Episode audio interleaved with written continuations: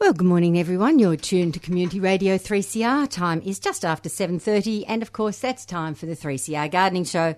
My name's Pam Vardy. First up, we have to welcome back into the studio Craig Wilson from Gentiana Nursery. Morning, Craig. Morning, Pam. Morning, listeners. Nice to be back in here again on this fabulous spring morning. Oh, what a wonderful spring we were saying before the show. It's just lush, isn't It's it? just superb, Yeah, yes. yeah. Everything's leaping out of the ground. That's right. And, and li- like I was saying to you, I really don't know why because there's nothing sort of extraordinary that happened in the lead up. We haven't had any sort of different events or different rainfalls or. Well, we were actually very dry there for a long while. I don't know whether that's made any difference. Then we finally Maybe. got some rain. July was dry. July Yeah, was and very warm. dry. Yeah, Yep, yeah, yep. So who knows? Yeah. but certainly, if anyone wants to come up to the hills, it's just spectacular. Oh, I bet it is. yeah, the uh, the rhododendrons and azaleas are beyond belief. Yes. Yeah. Yes, I was up there recently, and the queue up of cars to get into the rhododendron gardens was amazing. I think it was Wednesday morning. I think they had 450 people at Good 10, at 10 heavens. o'clock. waiting Good for them heavens. to open the gates. 450 people waiting to get Yeah, in. yeah. Wow. That's impressive. yeah. We have to say a very good morning to James Beatty. Good sorry, morning, sorry, for, James. sorry for butting in there, but I was, just, I was astounded by 450 people Yeah. waiting for Well, the it opening of is, Yeah, it is. It's great. Hmm. Yeah. Because, I mean, for a little while there, the Rhodo Gardens were almost a thing forgotten, weren't they? That's they right. went through a, a very doldrum stage. They and did. Um, yeah. As did the Rhododendron Society, but both both have had a resurgence. yep. So it's really good. Oh, it's fantastic. Yeah. Yeah, okay. James, how are you finding spring? I'm finding it okay. It's definitely putting on a bit of a show, but um, we spent a couple of months away overseas, and we got back kind of early October. And one thing that one thing that struck me as soon as I as soon as I basically got out of the airport in Melbourne was that. We didn't really have much rain in the two months that we were away because a lot of Yes. Mm, stuff was looking quite dry. So, Right. so despite the despite the kind of creeping dryness, um, um, the plants are doing quite well for, Mm. for uh, you know a, a, a relatively dry spring. Um, but you know that's just testament to the the fabulous nature of plants, and that's why we love them. But, um, Absolutely. yeah.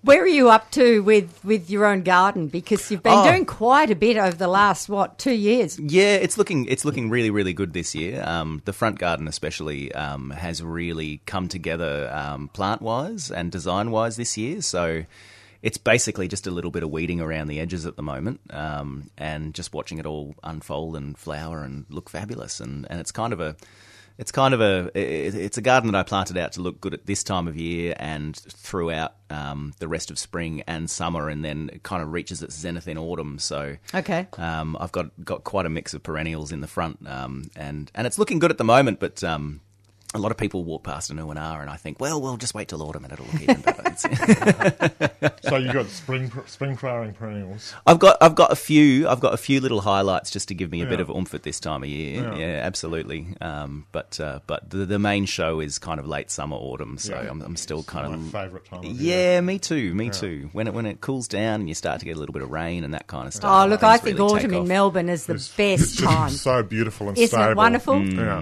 Yeah. no, it's Predi- great. I I always think of predictable, like stable. Yeah, stable that's is the word right. you just used, but I always Yeah. think I love I love that predictability of Yeah. autumn Yeah. because it's always. You know, no long days, long twilight. Um, you know, a little bit of rain, not too hot. So um, that that really that that last late flush that a lot of plants have that, that flower at that time of year. It's really Mm. Well, if you like growing Easter daisies and salvias and things, it's just spectacular. Yeah. Mm, absolutely, absolutely. So have you finished all the major projects in the garden?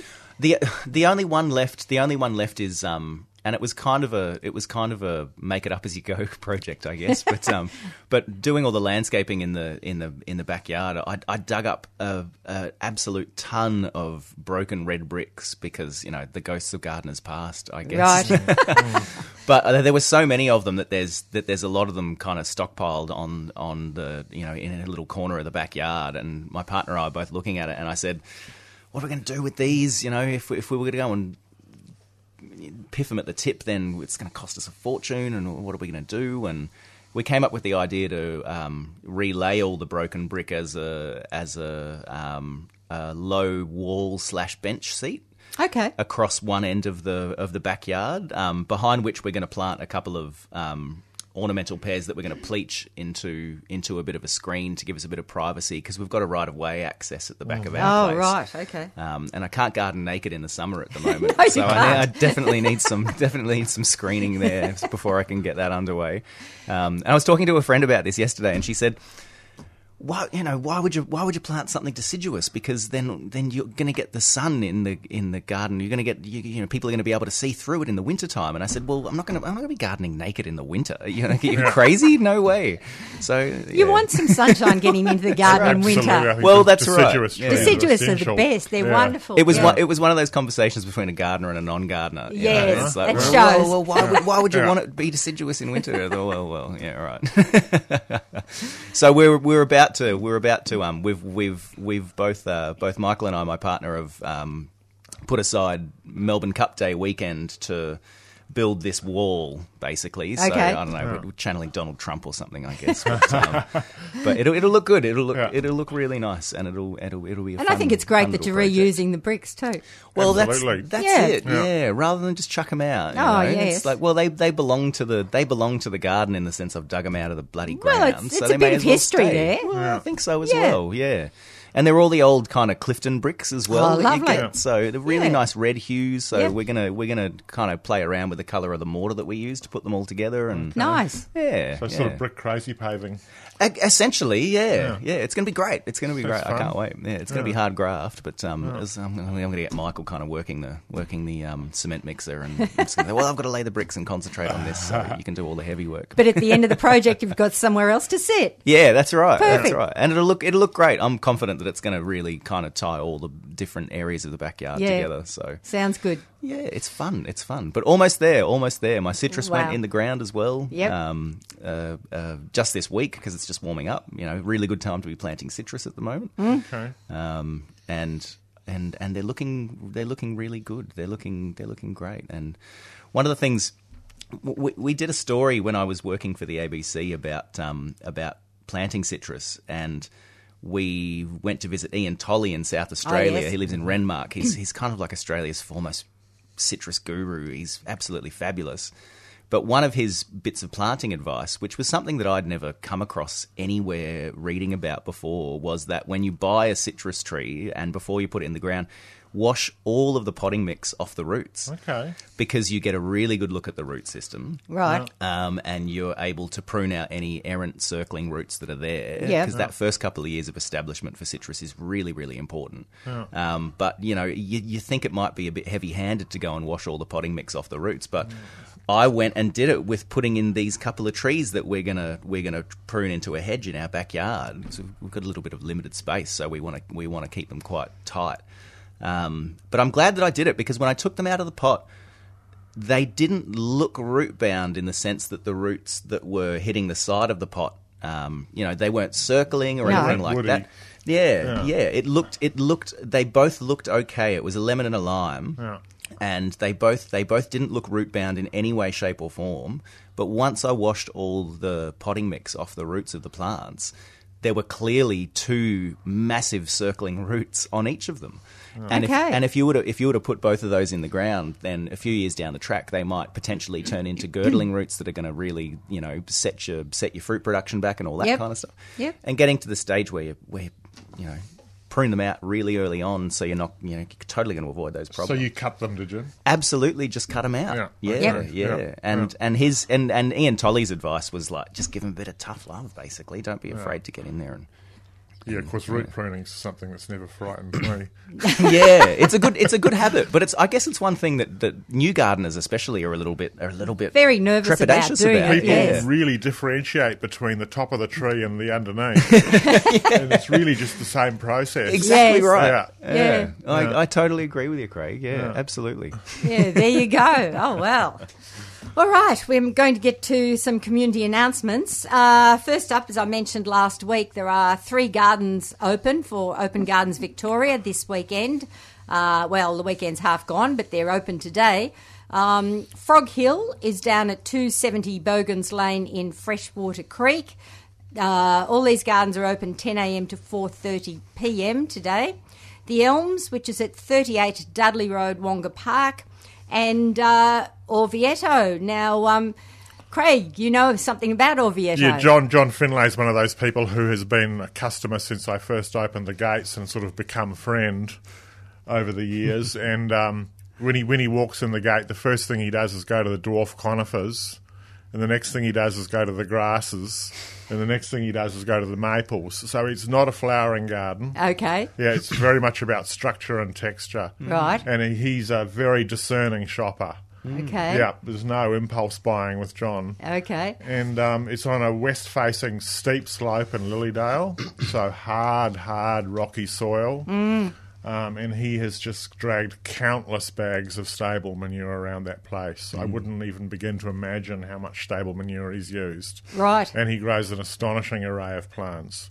It's a beautiful garden. Has he attempted to terrace it at all to It's counteract a little, the little slope? bit terraced. Yep. Yep. Yep. You'd have to. Yes, Otherwise you wouldn't that's be what able I'm to thinking. Move on it. Yeah. Yes. Mm. Yeah. But and you want to he's- catch that water too. it's one of those gardens that really reflects an individual. Okay. So it's no sort of style that you could say that he's copied. No, Yeah. Yeah, I think it's well worth a look. fantastic. Well, the That sounds address great. the address of Orvieto is 37A Summit Road there in Lilydale. As I mentioned, it's open 10 till 4:30 today. Um, so there you go. Highly recommended. Highly recommended. All Yeah. the best gardens, I reckon, always reflect the personality of the owner. That's And- right. And Yeah. that sounds like that's spot on, that Yeah. one. Yeah. And he's also built a, a very unique house on it. Uh, Yeah, right, It's a- okay. well, I would say Wonderful. it's a cool house. Okay. I'm going to have to go, I think. on the- on the Yeah, it's back of worth a those. look. Yeah, Yeah. yeah, right. All right. Now, if, if people uh, are heading to the Dandenongs today, Ferny Creek Horticultural Society have got their um, their show on today. It opened yesterday, but it's running again today. Uh, it's at 100 Hilton Road in Sassafras. Um, it's open 10 o'clock this morning, running through until 4 o'clock this afternoon. There'll be lots of late spring flowers, including rhododendrons. $5 entry and parking in the grounds. There's disabled parking as well. There'll be garden walks, there'll be plant stalls, um, lunch and afternoon teas, and a sausage sizzle. Plenty of cut flowers to purchase if you want the same. And I'm sure the gardens are looking absolutely superb up there at the moment. So that's all happening today as well. 10 o'clock until 4 o'clock today. Yes, it's a very unsubtle show at this time of year. Oh, I bet. That's another garden I love to visit during the Absolutely. autumn. yeah. Yes. Oh, and also to their for their sales table. Oh, I right. mean, my predecessor is their propagator. Ah. She's very good at it. Ah. Okay, Yeah. right. Yeah. Don't tell Virginia. She will have gone yesterday, I'm sure, to grab all the best bits. okay, well, uh, that brings me to uh, the gardens that are opening for Open Gardens Victoria for next weekend. The first one is Ard Ruda. Um, Ard Ruda is a classic piece of Mount Macedon garden history. Now, this is opening uh, next weekend, as I mentioned, Saturday 4th, Sunday the 5th of November, 10 through till 4.30. Now, this is uh, originally designed by Baron Ferdinand Mon- von Mueller in the 1870s. It's recognised by the National Trust as a garden of historical significance. It's been beautifully maintained. Uh, many of the original plants are still highlights of the garden, including a copper beech that's over 30 metres tall and an enormous linden tree. Uh, it's a six acre garden. It had quite humble beginnings as part of an apple orchard and was named by the first owner, who was uh, prominent industrialist William McGregor, using the Gaelic words for high promontory. So there you go, that's where the name comes from. Um, spring is a highlight because uh, there's large garden beds around the front of the house full of colour uh, with massed peonies, tulips, and other bulbs, all looking uh, overlooking a large uh, circular uh, lawn there. Uh, different garden features reflect the passions of past owners. There's a sunken Italianate walled garden with a reflection pond. Um, there's uh, grass tennis court was built at the turn of the century and apparently has been played on by quite a few prime ministers and other distinguished guests. And there's a woodland uh, garden as well that you can meander through with giant oaks and sycamores and a carpet of bluebells in spring. So sounds absolutely gorgeous. Tennis court played on prime ministers, but would probably better lend itself to be turned into another Another area of the garden, garden. yes. anyway, Ard, uh, the address for Ard Ruder is 49 Devonshire Lane in Mount Macedon. 10 o'clock till 4.30 on both days. Now, the cost is $10 entry, children under 18 free, students $5, and there will be Devonshire teas available. Now, the other two gardens opening uh, next weekend are Mariba and Candlebark. Now, these are both very different gardens, but they're within an easy 10 minute drive of each other. Uh, Mariba is a garden of uh, exotic and Australian trees, many dating back to the late 1940s. Um, uh, lots and lots of, uh, as I say, sequoia, red gum, Mexican pines, um, maples, elms, birches, cedars, uh, yellow box, uh, mahogany gums, melaleucas, goodness me. But uh, it's not just about trees. Roses feature throughout the garden beds. There is a dry garden, a woodland garden, and uh, a vegetable garden and orchard are beginning to take shape. Uh, the other garden is Candlebark. Now, this uh, takes its name from the giant candle, candlebark gum that grew on the property 30 years ago. Uh, seed was collected from the original, and that's now been grown into many mature candlebarks on the property. It's a two hectare garden. It's a mix of exotics and neighbours, natives, I should say. um, a cottage style garden uh, close to the house with uh, many drought tolerant plantings of natives. Uh, there's a kitchen garden and uh, a major expansion in 2012 saw three spon- ponds constructed uh, below the main dam and a lovely curving boardwalk that now extends across the dam to an arboretum. So, uh, both of those are totally worthwhile seeing as well. The addresses for those two Mariba is at 1 Creeds Road in Murrindindi, which is near Yea. Candlebark is at 179 Langs Road, Limestone, again near Yea. As I said, they're only 10 minutes drive from each other. Again, both open 10am to 4.30 on both Saturday and Sunday of next weekend. Cost for these two is $8 for each garden. Children under 18, students $5. At Mariba, there'll be morning and afternoon teas available, and at Candlebark, as well as the morning and afternoon teas, there'll be an exhibition of artist Peter Hook's rustic sculptures and also plant sales. Now, as is uh, usual, uh, with the very kind permission of Open Gardens Victoria, we're offering uh, one double pass to each of those gardens. That's Ard, Ruda, uh, Mariba, and Candlebark. One double pass uh, to the first three people who phone in.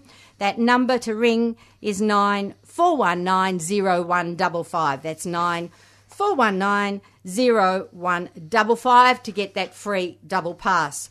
Uh, just a few I should mention that are coming up in November.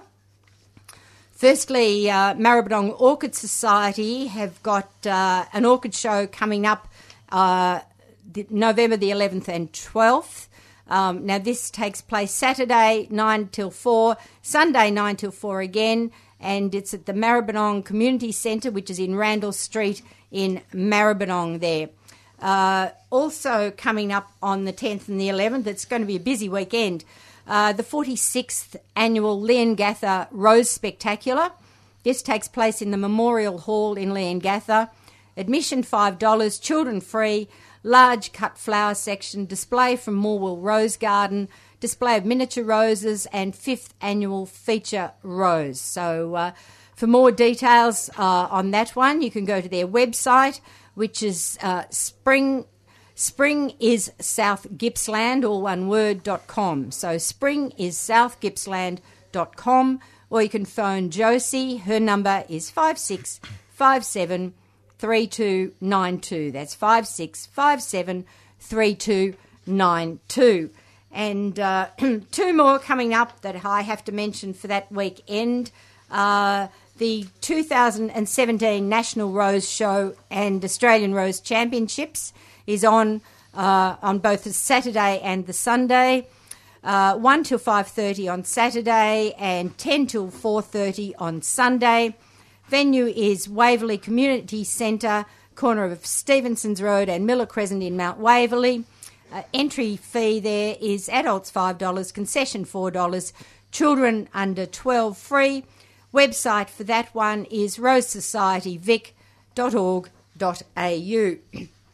And uh, just uh, finally, There's also going to be a big garden fiesta uh, being held at Pepper Tree Place. Pepper Tree Place is um, on the corner of uh, Sydney Road and Bell Street. Now, as I say, this is coming up. This is on Saturday only, Saturday the 11th of November, 10 till 4. It's going to be featuring live music and entertainment all day, gardening and sustainable lifestyle workshops, pepper tree pop up cafe and nursery, heaps of summer seedlings, herbs, and other plants, nature play, children activities, and spaces to explore, garden fresh food, coffee and tea and treats. If you'd like more information, you can phone 8401 0196. That's 8401 0196. Okay, well, it's more than time we opened up our talkback lines. If you'd like to join us this morning, do give us a call. We'd love to hear from you. We have Craig Wilson in the studio from Gentiana Nursery, James Beattie um, also in the studio. That number is 94190155. Craig, you brought in a whole tray again of I have. wonderful bits and pieces Bits from and your pieces. It was a garden. bit of a rush job this morning. I, I bought in a few silvers because you know there's such a profusion of pink at this time of the year that it really needs to be softened down. Yes, And I think silver's the perfect thing to do it. absolutely. Yeah, there's a few. So a few little ones. This this look. There's, there was a few years ago. There was a whole raft of erodiums on the market, Mm-hmm. um, closely related to geraniums, and I've never been successful with any of them in the garden in the long term, except this one, Okay. which is erodium chrysantha, and it's actually a really beautiful. Um, peren- I suppose it's a perennial. It has a woody base Right, with finely cut silver foliage and cream flowers in summer. right. Yeah, gets up to about mm, 15, 20 centimetres. Yes. Yeah, beautiful, beautiful plant. It's made big patches in my rock garden. Mm, and it's one of those plants that once you have it in the garden, you can break pieces off and spread it around. Mm. Right. Yeah. And I presume fairly drought tolerant because of the silver foliage. Well, I don't water it. You don't water And it, it's so on that's top- fine. Mm. On top, well, it's the dandelion, so it's a little bit different. Yeah, true, but- true. But it's on top of a rocky bank. so, Yes. yeah. Mm-hmm. Mm-hmm. So it would probably do very well in Melbourne gardens as well. Oh, I've sold it to customers in Melbourne. I, Yes. I know that they can grow it. And Okay. it definitely grows. Yeah, yeah, nice. Yeah. nice. yeah. Excellent. A beautiful foliage on it. I love. I love it. It reminds me almost of like a uh, like an anthemus or something like that, but That's with right. tighter foliage. Yeah, it's very soft. Mm. Yeah, and and yeah, unlike um, members of that family. Yes. Yeah, Hmm. Lovely. beautiful. another one, um, Tanacetum densimamani, which again is it's a small Tanacetum. That's normally they're quite big, Mm-hmm. with beautiful finely cut foliage, and it's one of those flowers uh, plants that you cut it back when it starts to flower Okay. because it has those dreadful sort of murky yellow flowers. Yeah, right, right. Pre- pretty much associated with the genus, really. You just give it a hack back. At Give that it a stage. hack back, yeah, good stuff. A quick one, and it comes away and gives you. And I have great mats of it in the rock garden to soften off all the uh, the loud colours of spring. But what an amazing colour that, that, that foliage is. It's very intense. It is. It's Yeah. incredible. Mm. Yeah, and again, just a low one, probably twenty centimetres. Right. Yeah, It reminds me a lot of Acacia baeliana. The the, Yeah, the foliage yeah, on Acacia that's- yeah, baeliana. yeah. It looks it looks not dissimilar to that. That's right. Um, So it's more of a ground cover. I It's a guess? ground cover, Yeah, right. right. yeah. yeah, nice. yeah. Beautiful. I Beautiful. always con- get concerned by the term ground cover because you know if you're in a helicopter, mountain ash, a ground cover. Very much depends on your perspective. It very much depends on your perspective. It's like it's like rare. You know, I'd never ever say my nursery's rare plants because some people walk in and just look at it and dismiss it as all completely common, and other people are gasp, gasping at the rarity of it all. So, yeah. Oh, dear. Rare's just a euphemism for special, I think. Uh, I think that's that's definitely the, the, the way gardeners use it. Um, mm. Yeah. yeah, Yeah. yeah. It's not difficult to be rare these days. Right. This one. Artemisia canescens. yes. Yeah, which is fantastic plant. It's like wire netting. Okay. Yeah, it's herbaceous, so it goes down in the winter. Yes. And it's extremely tough. It's kind of unhappy in the Dandenongs, really. Yep. All right. It's not really its territory. Yep. Right. Better off in central Victoria where they get you know, a bit of okay. dry and some Yes. hard frost on it. Yes. Yeah, but a terrific uh, I would have thought for edging roses, it would be perfect. Mm. Right. Yeah, Mm. yeah. Does it have a smell to the foliage like some of the other artemisia? Oh yeah, yeah. It's pungent. It's pungent, is it? Yeah, Gorgeous. Oh gosh, it certainly is. yeah. Mm. Lovely, lovely. You'd be hallucinating after inhaling that for a little bit too long. wouldn't you? Yeah, great. Yeah. Such a diverse genus, isn't it, Artemisias? And Oh yeah, they gosh, are. Yes, they are. are, Yeah. Yeah. Some of them actually want quite a lot of water. Mm. Yeah. Some of them aren't my most favourite plants. I have to say. No, I couldn't couldn't agree more. Eh? I, I, I, I really can't cope with, with the perfume of some of them. I find it just really Mm. Too too, much. overpowering. Yeah. Mm. Yeah. Yeah. but this one, this one's fine. I don't Yeah. have the same problem. It's very early in the season. Yeah, Maybe it by will late get more summer. intense. yeah. Yeah. Okay, Yeah. But I look, love it's a- grey foliage in the garden. I think So it's do I. one of Oh, the yes. underused It's essential. things, really. Oh, it yeah, is. You Yeah. got it. It's it's it's Yeah. kind of an essential element. I yeah, totally yeah. agree. Totally and agree. uh, yeah, and same with red foliage. I like both. Mm. Mm. Hmm. Yeah. We're just in the process of painting the exterior of our house, and we've gone for a mixture of greys, like light greys and dark greys for the highlights Yeah. and things. Okay. And we were, we were in a California bungalow. Yep. And I was saying to Michael the other day, geez, I'm going to have to get more grey in the front garden so it all kind of matches in together. And he was just rolling his Or eyes at me and burgundy. going, "Yeah, all burgundy, yeah, yeah. Berberus. Because Right, our house is right. grey as well. Yes. What we found with the grey is it's really difficult to find a grey without blue in it. Yeah, we we actually suffered long over deciding what grey we were going to go That's right. because we didn't want it to turn blue once it went on Same. the house. Yeah. yes, we didn't want our house to look like a beach box. No, no, that's right. That's right. so the only burgundy I've got in the front garden at the moment is um is I've got uh, Dahlia Bishop of Landalf and um, Eucomus. So they they kind of they kind of the only things burgundy in the front that talk to each other. Okay. Um, so Yeah. Well, so there you bringing go, A bit some more of that burgundy in. foliage. Yeah. Bringing, Yeah. bringing a Get bit some more of that colour in. Berberus, Helm and Pillar. Yep. Yeah. Nice, nice. I'm going to have to write this down. Recommendations here. fantastic. What else have you got there? Oh, Craig? look, th- here's a here's a combination of said things: grey and pink. This is one of the helianthemums, which are so underrated and Mm. underused. And uh, they used to be quite common, and they're, they're, I'm constantly harping on about how they look ter- things look terrible in pots, and Right. these ones really do. Yes. thin and miserable. Yes. but get them in the garden and they're terrific. Mm. And I can't propagate enough of this one. It just walks out the door when it's in flower. So It's, it's, gorgeous Mm. flower. and and gorgeous foliage. Yes. So you you know when it's finished flowering, you take to it with the shears, Yep. and you've got nice silver foliage for Okay. the rest of the year. Yep. And lots of really cuttings nice as well, little I plant. yeah, it's taken me a while to figure out the cuttings, but it's it's, Oh, it's okay. a late late summer job. Right, When I'd right. Mm-hmm. normally not propagate to get a hundred percent strike. Wow. Yeah. Yeah. Just all about getting your timing right, really, isn't it? Yeah. Yeah, that's propagating. Yeah. Yeah. yeah. I mean, helianthemums would have a reputation as being really easy, but for some reason, this one, the most popular one, Mm. has caused me a little bit of grief. But Okay. I've resolved it. Yep.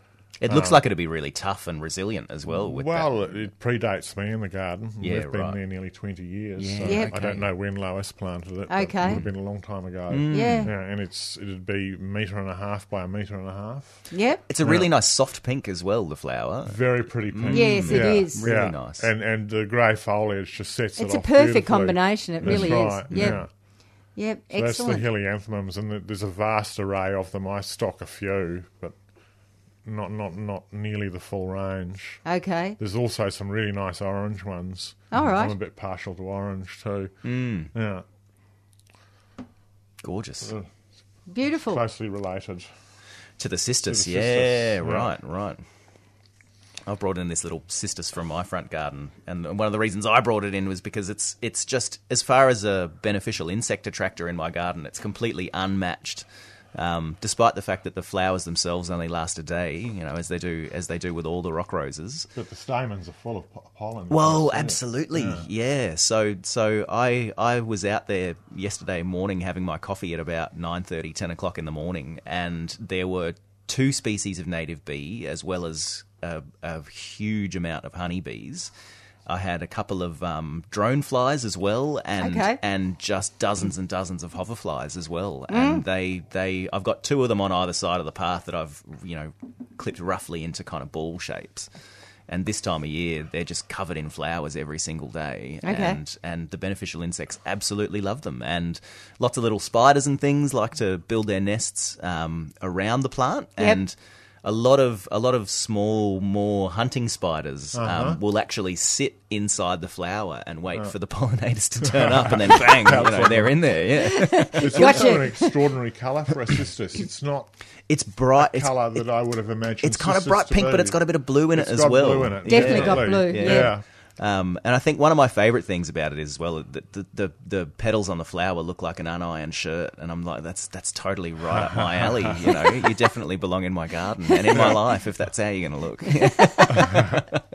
I like that. It's But- an but I easy love it. colour to fit in. Yeah, it is Yeah. absolutely. So I've got, I've got it underplanted with um with uh, geranium shepherd's warning, Uh-huh. which which actually it actually kind of highlights the the flowers. Um, What just- colours Shepherd's warning? shepherd's warning is like a is like a really bright pink. Yeah, it's a pelargonium, is it? Uh, It is, yeah, yeah, Um, and and it's it's absolutely gorgeous. Um, and I've I've also got a, a cultivar of tall bearded iris around it, which is.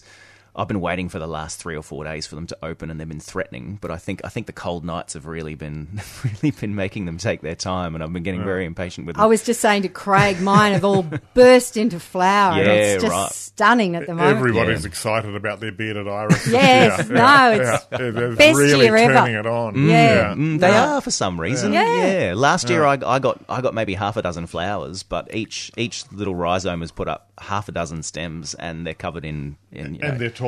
and they're really really tall. They're looking Yeah. really really good.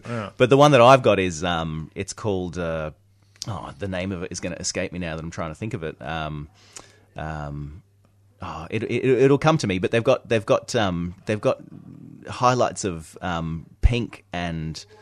Um, purple and a slight brown as well Uh-huh. in them. So when they flower next to the cistus, they actually look really, really good. Um, Noble Port is the name of the iris. Okay. Okay. You actually got a name on it. Yeah. Mine all have the same name. Pinched from a friend's garden. Best way to go. That's Okay. iris, isn't it? Oh yes, mine all came from my mother's garden. Yeah. So there you go. Yeah. Yep. Um, we're going first up to um, our good friend Robert, who's in Phillip Island. Morning, Robert. Oh, hello. How are, how you all going? We're really well, thank you. Yeah, yeah, it's a beautiful morning down here. We've had a little bit of rain over the last few weeks, so it's freshened things up a lot. Oh, Beautiful. Yeah, and the garden's looking good, and the pigeons have settled down, and the hawks have settled down. They're all getting on well together now. So, Very, Every- very good. good. Yeah, Excellent. I tell you what, they're lovely to watch. Uh, like a morning like this, to let the pigeons out and up against the blue sky with, with all the colours, you know, doing their circle in the in the air. They might stay up for an hour. Right. You've got homing pigeons, have you? Yes, Yeah, yeah, but, yeah. Uh, races. But Yeah. I, I was lucky to have a friend who breeds a lot for color Mm-hmm, So he, he gave me some pure white and pure black and some pure yellow. Okay. Yellow, gee, that's extraordinary. Yes, yeah. Yeah. It took him about 30 years of uh, colour coding, breeding, to produce some of the colours that he's got. Goodness. Yeah, exquisite. Look, a few questions. That blue poppy, is it hard to grow? Has anyone? Look, I could I could raise seed and sell them by the thousand. Hmm. Right. It wouldn't be difficult for me, but I just won't do it because I know that they'll be dead within two months. Yeah. If if they last that long. Has Pam had a go at them? They No, do, I haven't. No, they look they do really well in Scotland. Oh, right. Yeah. So, yeah, it, yeah, whether it's down the track, we can learn a bit more about They them. are really tricky. Yeah. They're, they're they? impossible to If you, grow. yeah, if you live off they ma- if you live off Mount Dandenong, I'd be like, don't No, even try. no, and look, even I- and even then, I'd be like, well, you, you Yeah. kind of. You I can't- have friends who are great gardeners on the top of Mount Dandenong, and they couldn't They we couldn't grow couldn't it keep either. them going. Nah. Yeah. The other thing uh, with ranunculi, do you- some say after the first season, get rid of them.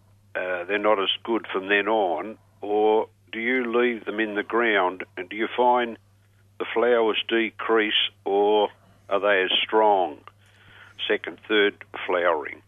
I've got a friend who grows. I don't really grow them a lot, but I've got a friend who grows them, and she puts them all in pots and buries the pots in the garden, Hmm. Right. and then lifts them and dry stores them Oh, over the summer. okay. Y- yeah, yeah. She's got quite a nice collection of sort of odd colours, colours that perhaps you wouldn't find commercially, Okay. which is well, they're worth looking after. Yep. yeah, yeah. yeah. But I the think other, that's the way to do it. yeah. The It's a other dry thing store, with isn't it? um, I, I, I love ranunculus for a cut flower Yeah. as well. They last a couple of weeks in a vase, and they Yeah. don't they don't really kind of go down in quality in that time either. They look fabulous. They look Uh-huh. I really took good. uh, a couple of bunches to um, the Anglican Church Thursday of Lineria, and everyone couldn't get over what beautiful flowers they were. Everyone was asking what they were. Yeah. A couple of bunches of them, and they look superb in a bunch too. But they're not right widely grown these days for some reason. It's all through my garden. It self seeds everywhere. Lineria. Yeah. Yeah. yeah. it's, Now, it's a look, good yeah. plant. It is. It, it comes up in many different colours. Oh, beautiful. Now, the Yeah. other thing I've got down in the veggie garden, uh, when the onions bolt, do you, is there a way to stop that? I, I nip the middle part out. It- When they bolt, but it's got the seed coming on, do you reckon that helps to stop the bolting? Because with, with rain, you can. I had a nice crop of onions that are a couple of months off of being full onions, but the rain sometimes can make them bolt. Mm, Eh, Have you had any experience with that sort of thing? I don't think I don't think pin, I don't think it's going. You're going to be able to stop them Stop Once them they bolting. start. Mm. once they start. Yeah. Yes. Yeah, yeah, yeah, Pam, did you get any uh, daffodils up I this year? certainly did. I got a mass of them again. Thank you, Robert. They've been wonderful. totally, totally enjoyable. Absolutely wonderful. Yeah, been a good year for them too. I It think, has. with It all- really all- has. Yep. All, all the rain. Yeah. Anyway, thanks. Thanks for that. So look, you reckon I would be saving some uh, stress if I didn't try to grow the blue poppy? Definitely. Oh, Ah, yes. Well, Definitely. look, you- stress and a lot of heartache. You as prob- well. I, was- Yeah. look, I think some nurseries still grow it, but I certainly wouldn't because I, I like my customers' plants to grow. Yeah.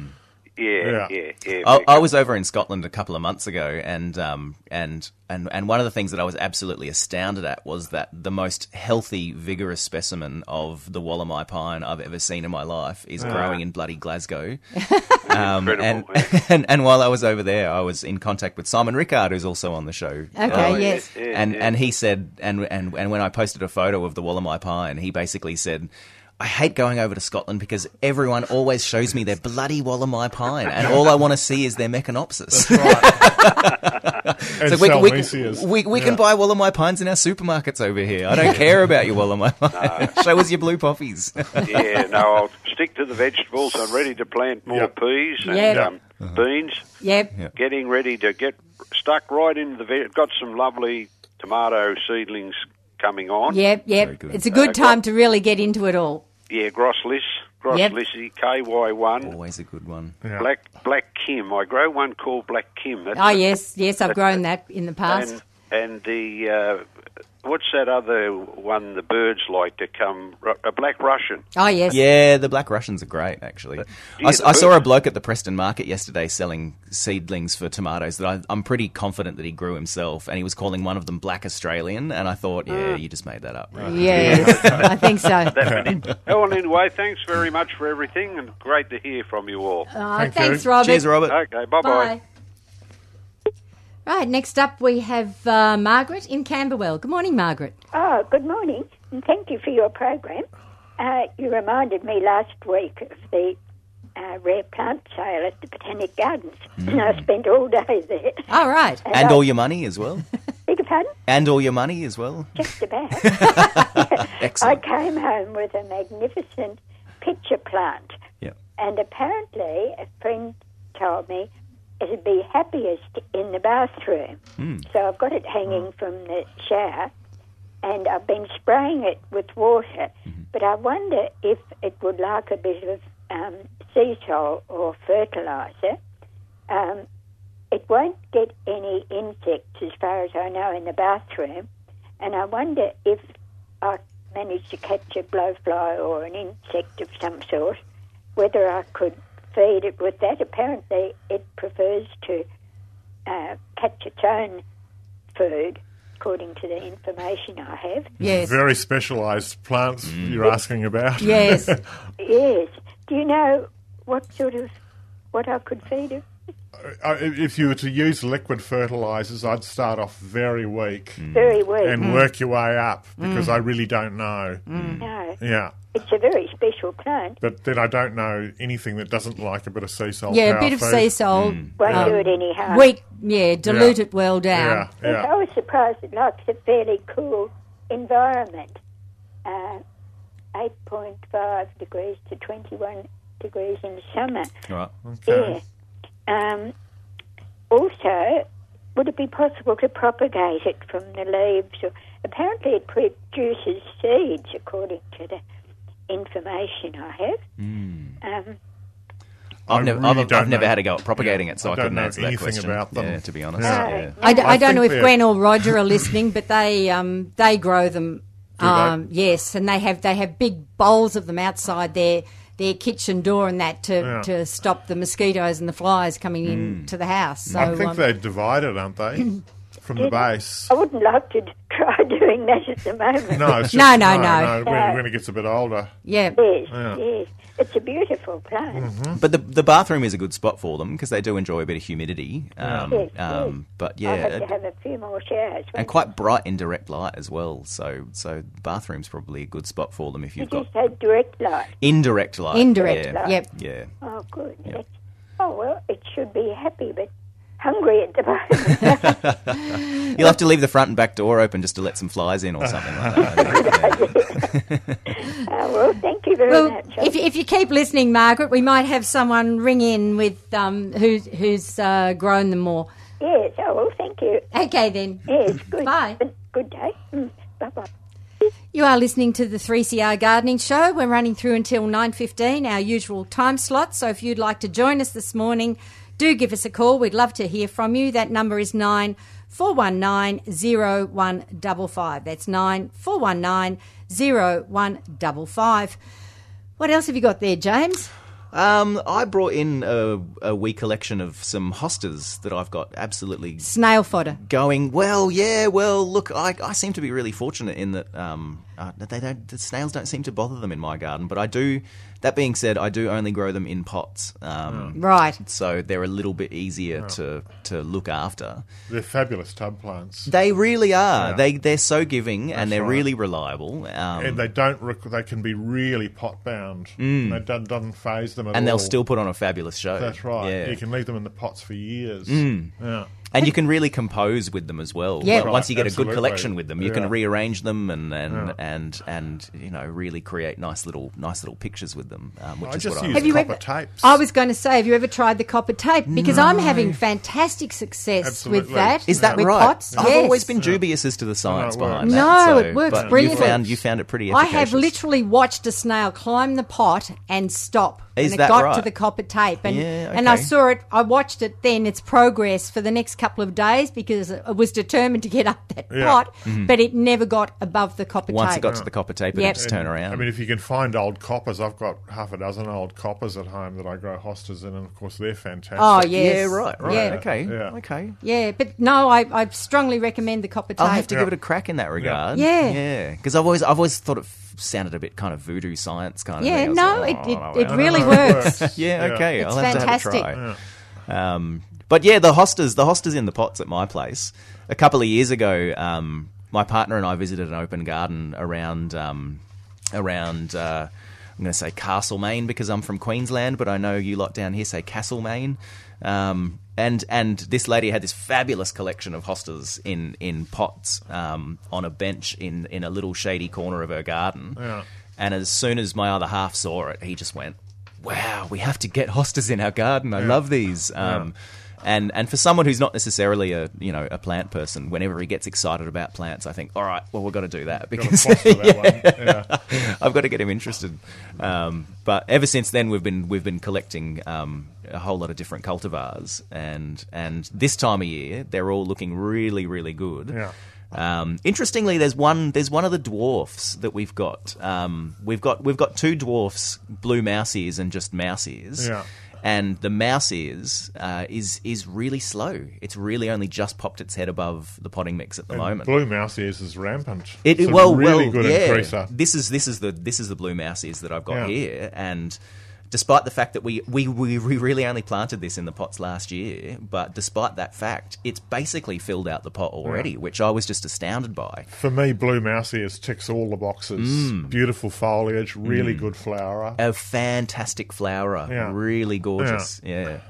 Um, and and we have this we have this habit of growing them out the back, where we get morning sun, and then past about ten or eleven in the morning, it's in the shade. So they so as as a, as a as a as a genus, generally they do like that early morning sun. Mm. But once it starts to get the- once the sun starts to get a bit higher in the sky and it starts to get a bit hot, they like to be in the shade past that point, and especially to get them to flower well, I reckon. Oh, and, and to get the patterning on the leaf, they need some Yeah, sun. Uh-huh. they definitely need a little bit of sun in the morning. Um, Okay. and then once we once we get into the stage where they're initiating their flowers, we'll actually move them out onto the front um, veranda. Okay. And create a nice little arrangement of them so people coming to the house and walking past, um, you know, get to enjoy them as well. Yeah. Um, but yeah, I look, I look, I really love them, and they- they've got they've got this reputation as being really, really water hungry. But um, No. I haven't found that at all. I, no, I think no, that's no, I no. think that's totally wrong as It's- well. It is in. If you put them in the garden, they'll be a failure. Yep. But in pots, I don't have to water them much at all, Mm, and it's the same with maples because they're plants which are accustomed to sitting in a moist environment. Yep. Whereas you put an Australian native in a pot that comes from an arid climate, and Mm. you're going to be watering it for the rest of your days because the roots just go straight out looking, yes. looking yes, for it. Hmm. Yes. Yeah. Hmm. But I look, I really, I really love them. And I was having a talk with Craig before we came on air about about this one. It's by far the the largest leaved of all the hostas that I'm growing at the moment. And I bought it as as an unnamed cultivar, and it was just labelled as Plantaginia. But but you were saying you reckon it's not it's not that at all. Mm-hmm. Don't think it is. Okay, You'll know when it flowers because Plantaginia is white and has a perfume. okay, okay. Well, I'm gonna definitely have to keep an eye out for that. But the but the the size of the leaf, it's you know, it's bigger than a. It's bigger than a hand span, um, and it's kind of a, a beautiful muted green with a little bit of a blush on the leaf. Um, but one of my favourite parts of it as well is the is the, underside. reverse of the leaf. It looks like it almost looks like whales whales gills Yes, or something like that. yes, You know, it's yeah. a gorgeous. Mm. It's yes, I I love I love the veining in the leaves. It's really beautiful. One thing about hostas and, in fact, all pot plants is that they need to be fed. yeah, You know, the- absolutely. the, first thing I say to people when they come to the nursery and they buy something, they tell me they're going to grow in a pot is make sure you feed it. Mm. yeah, Okay. yeah. Yeah, because there's nothing worse than a miserable, hungry pot plant. I suspect there are And lots I- of them out. there. Lots of them. People, people don't feed them nearly enough. And Yes. with, with my hostas, it's once a week Mm. with sea salt power feed. Right. Yeah. Okay. And they're really plump. yes. Yeah. Okay. I, I give them a slow, refl- slow, slow release when they're starting well, to shoot, and then yeah. I also, Yeah. I also um, um, The liquid, liquid fertilize every couple foliar of weeks. feeding Yeah. really works. So foliar as well, yeah. Absolutely, Okay, I've never yeah. tried the foliar. I Yeah. usu- I, usually just go a bit of um, a bit of uh, fish emulsion every couple of weeks, and, Yeah. and that seems to really kick them on. But I'll give I'll give the foliage Give it a foliage go. feeding a, Yeah. a try actually. Yeah. But I, look, Okay. I, look, I really love them. I really love them um, as a as a as a group of plants. Um, and if I was to if I was to be forced to pick a favorite. Um, I'm not usually the type of person to go for variegated plants because I think they always look a bit sick. Um, it's, a- it's kind of the horticultural brain. I would um, separate there, I think. yeah, okay.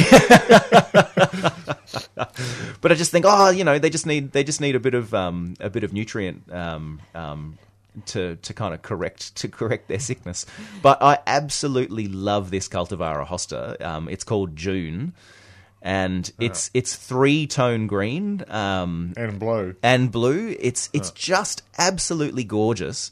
It's really really vigorous as well. Ah. So if you buy a small specimen of it one year and you think, "Oh yeah, it did all right." You know, not terribly impressed with it. Wait until the next year, and it will absolutely take off and astound you. Um, it's just, it's so easy to grow. It looks beautiful. We actually bring this one indoors after it leaves out um, and put it in a put it in an east facing um, window so it gets the morning sun, but it Okay. also grows indoors. And it's after the point that we've turned the heater off inside the Yes, house yes. as well. Um, I've never really I've never really read or talked to anyone who attempts to grow hostas as houseplants. But but hosta June, we basically keep it indoors from this point of the year until Really? until Okay. December or January. And it does really, really well. As long as we don't have the heater on, that seems to be the caveat. Um, But yeah, it looks looks fabulous. Looks really good in a. We've got it in a like a grey textured pot, Yeah. and the contrast between that and leaves looks absolutely brilliant. Yeah, Just, just a warning, James. It's a slippery slope when you start collecting hostas. I know, I know. I, I've, It's I've, an addiction. Yeah, oh, there's so many of them. but yeah, look, look. I think, I think, they, I think they're really underrated. I think maybe, maybe they fell out of, maybe they fell out of um, favor during the drought um, or something like that, and people stopped growing them. Or People have never used them as, as tub plants. They, They've viewed them as garden plants, Yes. and Okay. they need to be grown in tubs in Melbourne. yeah, yeah, Yeah, and big tubs because they've got a strong root system. absolutely, absolutely, Yeah. But they do, they, they, they're really easy as container plants, Hmm. and and they're so giving and Mm-hmm. rewarding. Mm. Um, yeah, I'm, I'm kind of singing their praises at this time of year. Um, Fantastic. and anyone who comes to my garden and doesn't notice them, I'm always like, "Look at these hostas, aren't they fabulous?" but yeah, yeah, I love them. I love them. Yep, yep. Um, we just we have uh, still two uh, free double passes uh, left to give away. If any of our listeners would like to uh, ring in and get a free double pass for next weekend's Open Gardens Victoria, um, we still have the uh, pass for Ard Ruda, which is the uh, magnificent hill station garden uh, up at Mount Macedon, um, established by von Mueller in the 1870s. It sounds absolutely wonderful a six acre garden with all sorts of highlights to it. So that one is still available. The address of Ardruda is 49 Devonshire Lane, Mount Macedon. And uh, we also still have uh, a double pass to Mariba available. Mariba uh, was the garden with uh, the exotic and Australian trees, many dating back to the late 1940s, but also roses, a vegetable garden, and an orchard. So um, there, the address of Mariba is 1 Creeds Road in Murrindindi near Yay, and there is another garden, as I said, open just 10 minutes' drive from Mariba as well if you want to make a bit of a day of it. So uh, if you'd like one of those two double passes, do give us a call now. That number is 9419 0155. That's 9419 0155. What else is happening in the Dandenong? Oh, you've still got some plants Oh, there's there, miles Craig. here. He's, he's oh, got heaps in that Oh, yeah. tray. Good, I'm good. covered Yeah, in yeah, a lot so- of it actually. Good, at the good. moment. Bottomless tray. this is this is what I offer people when they come in looking for mint. It's Calamintha cretica. I was looking at it thinking it was on orega- oregano actually. It looks does very look like an similar, yeah. oregano. Yeah, and it's not. It doesn't take over your garden like mint. Okay, yes. Yeah, it grows Wow. in full sun. It's quite actually quite a nice plant. And it's velvety to the touch. Velvety. Beautiful. Yeah, yeah. Yes. Wow. And you just use it the same as any other It's, mint? it's, it's, a mint. It's cala- Yeah, yeah, it's yeah. calamanthus. Yeah, It's almost like a really muted spearmint or something like that with the with the odor. It's quite of it, strong, isn't isn't it? it? Yeah, Yeah. yeah. Gorgeous, really nice. It does. It does look like a bloody oregano, doesn't it? It does I, a bit, thought, doesn't I it? thought that's what it was when, Yeah. when it was sitting Yeah. in your tray Yeah. there before you before you picked it up. It's it's the shape of the leaf, I think. and, which is and the why- fur and the hirsute leaves. the- Yes, the furry yes, leaves. yeah. yeah. Wow. So, um, so you say you could actually quite happily put that directly in the garden. It doesn't have to be in a pot. It's not. It's not It's as not a rampant. thug yeah, as- it's not a yeah. thug like mint. Yeah, Okay. I'm a bit frightened of mint, You and me both. as much as I love it. Does it get Oh, little that's flowers great. on it Yeah, as well? yeah. um, white with just a touch of mauve in them. Oh, lovely. It's pretty. Okay. Yeah, it's, it's quite a nice plant. It's been in the rock garden for years. Mm-hmm. Right. Every now and again, I have to hoist a bit out because you know it extends beyond its boundary. Yeah, right. yeah, but But that's this easy is enough. Not, but yeah. It's not like ordinary mint. Yes. Yeah. Yeah. No, that's great. Very attractive wee plant. Agreed. And this is my answer to Fatinia. Okay. Yeah. Um, Osmanthus heterophyllus Mm. purpurea. Mm-hmm. And in the springtime, it gets this, this beautiful um, dark. mm, It's not really red, is it? No, no. It looks red when it's on the plant. Doesn't look red in here. Yeah, it looks more of a Yeah, purple but in you here. direct- Directly yeah, under. but it's, it's, it's a Yeah. sort of similar effect to P- Fatinia, but Mm. perhaps a bit more toned down. Yes. Yeah, and, uh, And a much, more interesting leaf shape as much well. more than wood, Fatinia. yeah. Oh gosh, yes. Yeah. And looks like holly for the rest of the year, really. I- I'm a bit Mm. of a fan of Osmanthus. Mm. Unfortunately, this one doesn't have the perfume that some of them do. Right. But I think that's compensated for by the spring growth. Mm. Okay. Yeah. Gorgeous, really nice, and easy to propagate. Or Osmanthus? Yeah. Yeah. Yep. Pretty much. I mean, it's not privet, but you know.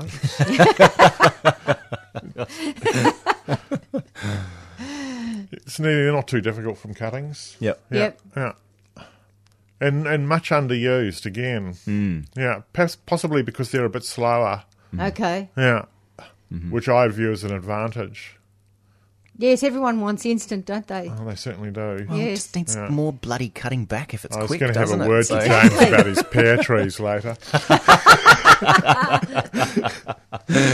yeah, yeah. Oh. Apples. I'm happy to be convinced otherwise. Yeah. So we'll see how we go. apples. the malus is a wonderful genus. Yeah. Mm-hmm. I know. Okay. I'm- I'm, I'm kind of I'm kind of looking at the, the ornamental pair as well. There's that we've one got called going on. Gorgeous. maybe I should think about something else. But gorgeous, okay. Gorgeous was Malus bred in New gorgeous. Zealand, and the nurseryman had it in his yard, and a woman walked in and said, "Look at that! It's gorgeous." Ah, And he has really big crabs, Yeah, Yes. okay. almost full size, Right. wow. Mm. And lots of them. Wow. Yeah. So it's, it just does the pink and white thing in spring. Yes. Yep. Yeah, and then in, in the autumn you get this heavy crop of crabs.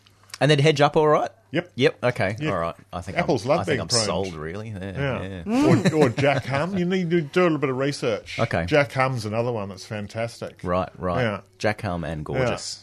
I hope you're taking notes. I'm definitely taking notes. Yeah, yeah. Well, I like the idea of getting a few crabs as well at the end of the at That's the right. end Oh, of the season. yes. That'd be Whipping up really a bit of nice. jelly. yeah, it'd be lovely. Yeah, Yeah. absolutely. Um, and very ornamental, hanging on the tree. I a bit think more they're terrific interesting. Mm. trees. I like apples Mm. a lot. Yeah, and the pears, mm, they're big trees. They are. Yeah. Yes. Yeah. Absolutely. and they're much overplanted.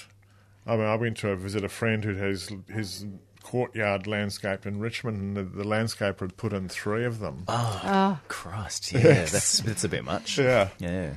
yeah.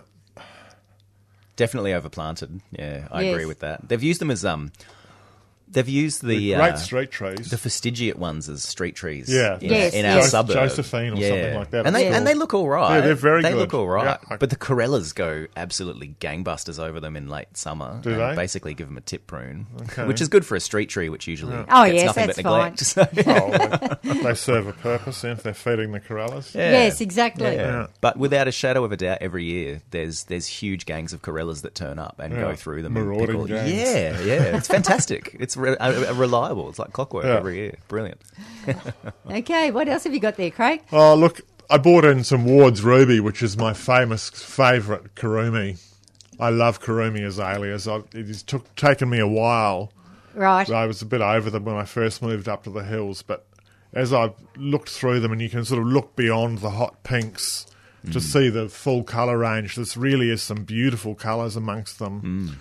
Uh, especially some of the soft mauves, where they, they're almost white with just a touch of mauve, and, and and Ward's ruby. Ward's ruby's not much growing because it's a bit leggy, so you need Okay. to, need to chop it a fair bit to Yep. get it compact. But it's an incredible red. Mm. Oh, it's a brilliant red. Yeah, Absolutely gorgeous. yeah. How do you go with um? How do you go with lacebug up on the mountain? I just ignore it. You just ignore it. yeah. Yeah, yeah. I don't do diseases and pests. Yep. Yeah. Yep. It'll sort itself out. It really. sorts itself Yeah, out. yeah. Look, look, you can. There's no lacebug on the new growth. No, there isn't. Yeah. Absolutely. And even Yeah. on the old growth, there's very little as well. So really, it's- people get very excited about pests, and, and unless they're on something you eat, I, Right. I don't have an issue. I mean, my Yes. my maples are covered in aphids at this time of the year, Mm. Yeah, right. Mm. dripping in aphids. Okay. I just leave them. Yeah. By December, they're gone.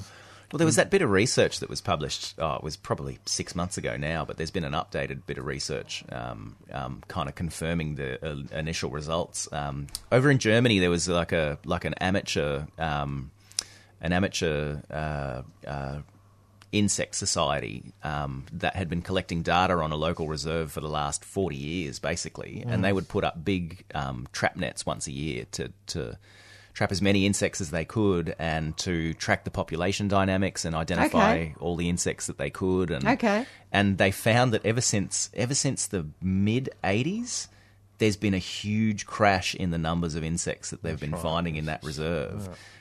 Um, you know, surprise, surprise, coincides with the with the introduction of a lot of neonicotinoid pesticides. Yes. Um, and there's there's there's a bit of research going on now to try and draw a direct link between those two things. Right. Um, and you know, the the fact that that something like Confidor, as it's sold here in Australia, um, has been banned for home use over in over in Europe because of this connection with the crash of insect populations and especially honeybees as well. Oh, yes. And and the interesting part of that research for me as well was that um, they they also looked at the prevalence of neonicotinoid pesticides and not not just in so it's been banned for home use in Europe but it's not banned for agricultural use and you know agricultural use is going to be a bigger problem obviously because you know it's a much it's a much more broad scale thing than people who are going to be using it in their gardens at home um, but one of the one of the one of the interesting and terrifying things about that research was that when when they looked into the prevalence of neonicotinoid pesticides in the ecosystem, um, they found that there were actually higher concentrations of neonicotinoids in in um, natural and meadow areas abutting broad scale farming that were actually using the neonicotinoid pesticides and bringing them into those ecosystems. But they'd be using boom sprays, wouldn't they? They would absolutely, but Yes. it's, but it's also highly water soluble. So once once it gets into a plant system in a broad acre sense, it'll actually wash into surrounding e- ecosystems very Okay. very easily. Um, and so you know, despite the fact that you're gonna that you're gonna soak your corn crop in neonicotinoid pesticides before you sow it as a way of trying to deter pests once it gets growing, um, once that corn crop comes up and once it rains. Those neonics actually leach into surrounding natural areas, and actually concentrate concentrate their sel- themselves in, in things like wildflowers and annuals. Ah. So things that bees love to- isn't it? So- Absolutely. so it just Yes. gets soaked Yeah. up by anything. Yes. and, Yeah. and those kind of plants that bees love, you know. So no wonder we have these populations of bees crashing. Everyone everyone seems to pay attention to, to bee populations, but the interesting thing about this this amateur insect society in in Germany for me was that um, we've been charting the decline of bees for the last twenty years, Mm. but no one's actually paid attention to a whole other a whole other suite of insects, basically. Yes. Yeah. and it seems to be happening across the board, Right. Um, which is a bit of a worry. Um, Sure and, is. And and there's there's there's a phenomenon going on in North America as well that's called the windscreen phenomenon, where people people have actually said, oh well, you know, when I was a teenager, these are people in their fifties or something now, fifties or sixties, saying when I was a teenager and you'd go out driving at night, you know, the windshield and the grill of your car would actually absolutely be insects. covered in True, insects, true, Yeah, and and now it's not happening, Mm. and so people are just starting to notice, and and so there's this connection going on. So talking about pests and people getting you know they're going to rush out and buy some kind of product to deal with a pest in their garden. I think is I think is a bit it's a bit you know it's jumping the gun really.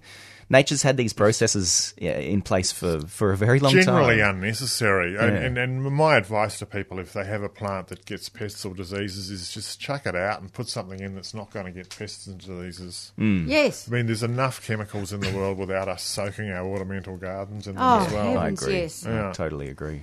But I mean, it's not just it's not just the bees that are pollinators. I mean, we, we need all those other insects. Yep, desperately. absolutely. Every single Absolutely. one of them. Yes, Yeah. absolutely. Yeah. I was out taking photos of the beneficials on my on my rock rose yesterday morning, and I like I said, I did two species of native bee. I had the you know the Apis, Apis mellifera, the usual honeybee.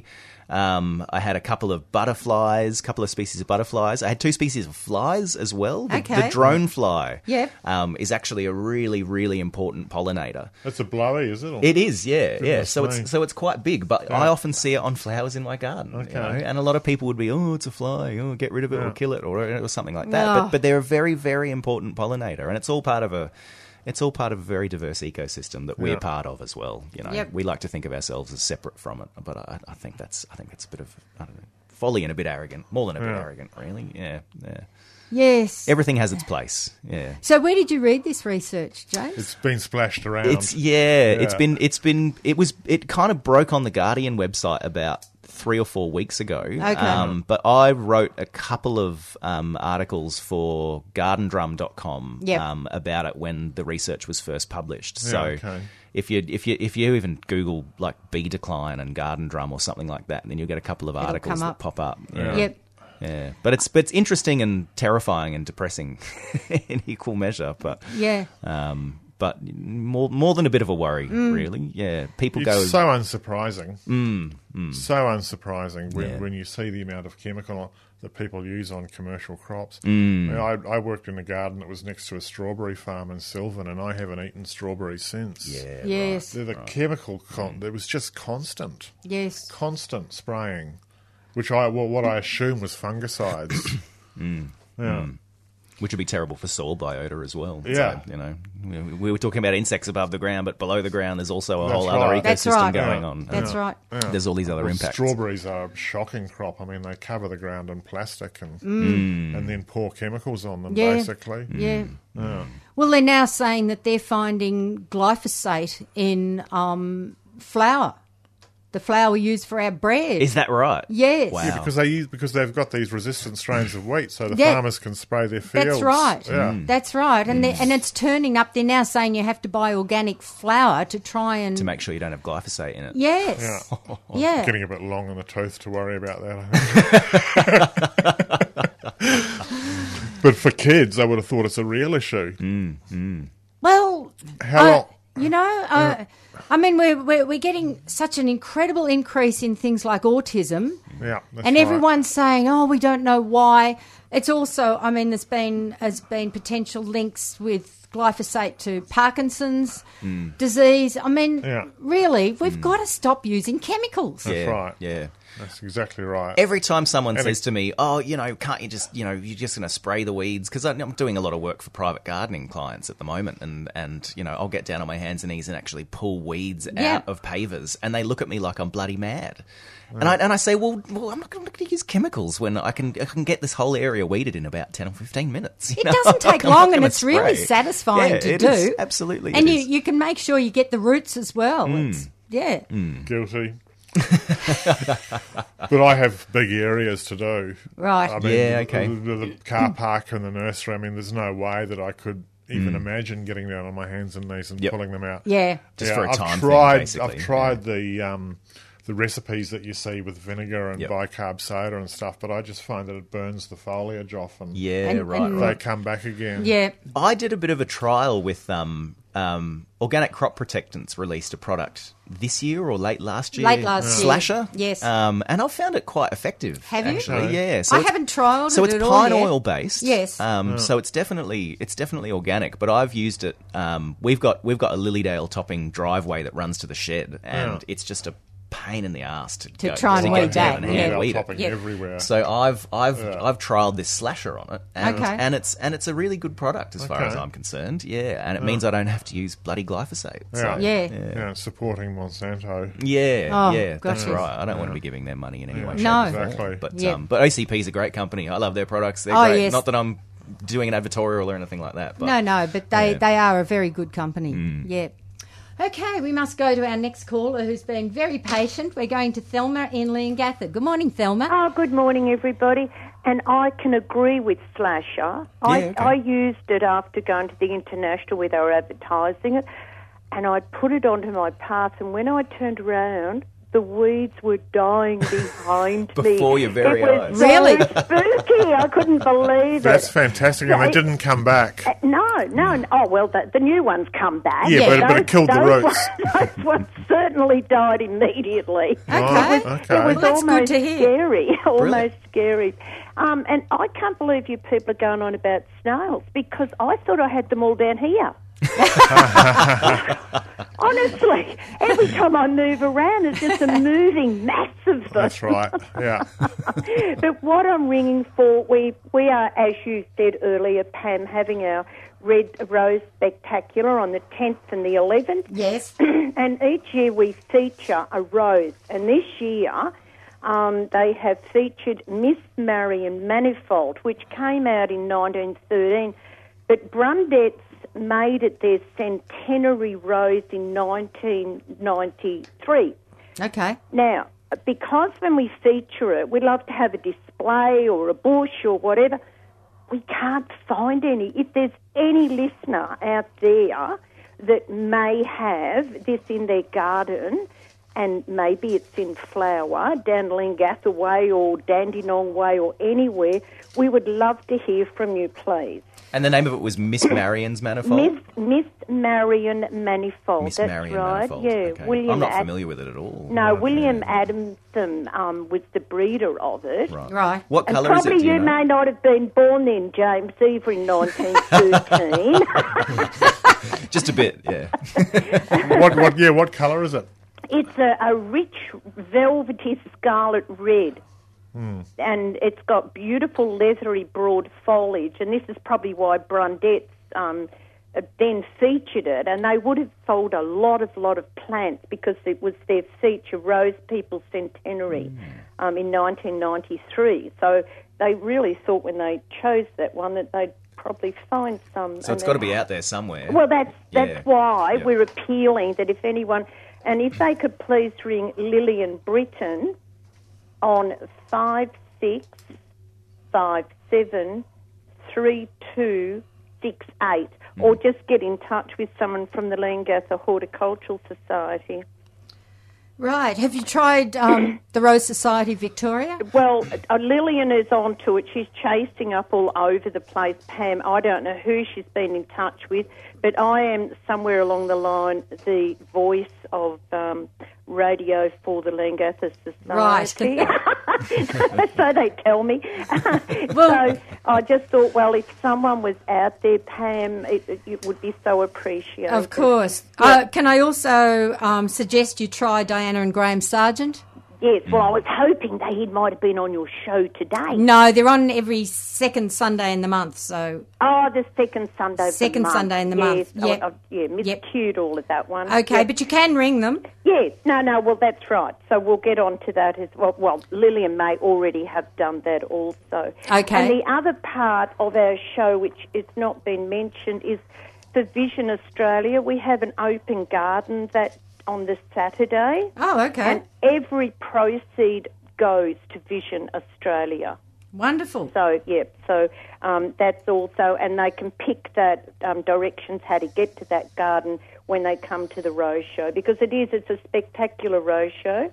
Yep. Mm-hmm. Um, one of the one of the best around, and it's been going for forty six years now. Which is fantastic It is. event. Yeah. it is. yes. Really. With a lot of volunteer work, Pam, Yep. as you guys all know. We do know about that bit. okay, then I'll leave you to your next one. okay. Good on Thank you. you. Cheers, Thank Selma. you. Bye bye. All right. Let's go next to Hugh in the Yarra Valley. Good morning, Hugh. Uh, g- uh, good morning, panel, and good morning, Victoria. Um, my my note is rather very very brief, but I think of of terrible importance. Uh, at twenty two hundred ten, at twenty two o'clock thirty, that's half past ten p.m. I listened to Radio National on a program called Late Night Live Uh huh. an interview with an author, and he had pu- um, uh, and the book he published was largely on agriculture. And I haven't had at the time paper and pencil, and um, I couldn't take any notes. But uh, he was dealing with uh, crossing native grasses and so on and so forth with uh, grains, Mm-hmm. and they do that in America, the way I understand it and I think behind it is a com- company called Minnesota. Could that be correct? Uh, this sure. company who do, deal, makes all these fertilizers and, and, and pest controls. Anyway, this company uh, um, um, is o- the originator of glyphosate. Am I correct? Right. That's Yep. Monsanto. That's Monsanto. Monsanto. Mo- m- This I knew I had the name wrong, Yeah. but I couldn't remember which way. Yep. anyway, The face if of we doom. know- yeah, but they, I, they have in the meantime, over the last decades, produced billions and billions and billions of tons of this Roundup. Mm-hmm. Yep.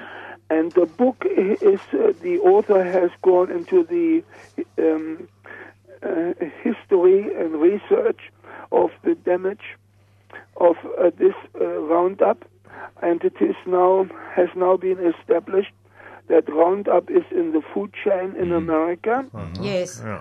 Yeah. and um, they, this book also deals with uh, Oktoberfest in Munich, and there out of ten different beers, uh, which are viable that eight had the had this um, this pest in its beer. So anybody who has the means to retrieve perhaps this program, it was on the 24th of October.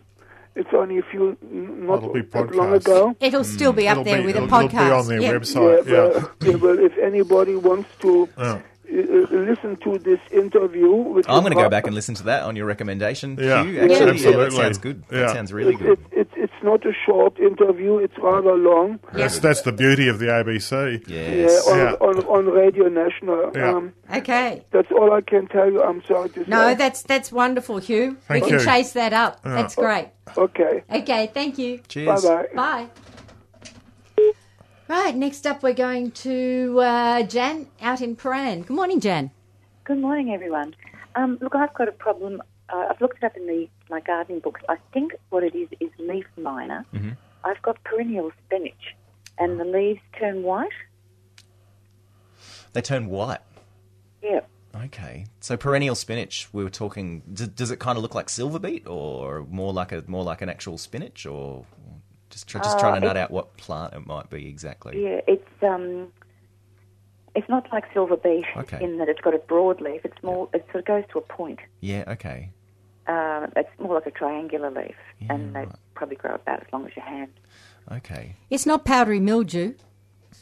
No, no, it's not something you can you can wipe off. It's a, it's actually It's in, in the It- it leaf. looks It's in the leaf itself, is it it? looks like I tell you what it looks like. It looks like I've actually spilt bleach on the leaf. Yeah, right. Okay. And it's happening to the whole plant rather than just individual leaves. No, no, just individual leaves. Yeah, okay. But um, um, that's the only thing that I can find that indicates what it might be. Yeah, right. Usually with leaf miner, I'd just pick the affected leaves off. Yes, and I'd just done been with it. picking off the Yeah. affected leaves. Yeah. Oh, I- yeah, I, I have done that, but it seems to be Seems spreading. to be coming It's back. getting worse, is it? well, it's not getting worse, but it's actually spreading to other plants. Oh, right. Oh, okay. So I take, I mean, I pick the leaves off and I put, you know, I take them away. I don't leave them around. yeah. Yeah. What other plants has it spread to? I just more, more of the, um, you know, I've got several little pots of um, the spinach. Okay, okay. Actually, I think so- no, and some of it actually hopped onto some of my kale. Yeah, right. Okay. Oh, Mm. I'd be tossing them out. and I'd be starting- tossing it out. Mm. Starting again. it's They're in- obviously susceptible to they're- whatever's. It's, it's Mm. in pot. They're in pots, are they? Yeah. yeah. Yeah, I'd toss the whole lot out, potting mix and all. Yeah. Yep. Sterilise the pot- Start again. Sterilise the pots and start again. Oh, okay. Terrific. Um, yeah, Yeah. And, and and keep an eye on it, and maybe try different cultivars of the same thing you've been growing as well. Because if you you know if you like your spinach and your kale, these these particular things you're growing at the moment might be particularly sus- susceptible to it. So Yep. try try another cultivar, and it might you might find a bit of a bit of resistance and resilience there. Mm. Potting mix is a good harbour for things like Oh, that. it certainly is. Yeah. Yes. oh, okay. All right. Then we'll try that. I'll try it. Later. Okay. Yeah. Thanks a lot. You, you're lucky in that, in that you do have them in pots, so it's not Yeah. such a big job. But if they're they were not- out in it's the not garden, in the it'd be- soil. Yeah. Yes, exactly. Yep. Oh, so it's something that actually gets into the soil. Sounds like something that's It living sounds in the soil. like it's to in the me. soil. Hmm. Yeah. Okay. Lovely. Thanks for your help. Okay. Cheers, Jan. Bye. We always give such you know drastic advice as gardeners, don't we? I, had- I had a client a couple of weeks ago who had this this lemon tree. I just just kind of new client um, lemon tree with the worst infestation of um, of uh, Gall wasp? citrus gall wasp Yeah. that I've ever seen in my Just life. bowl Yep. it. And I turned up and I looked at it and I just went, "Oh, your citrus is in a parlor state." And she's like, "Yeah, yeah."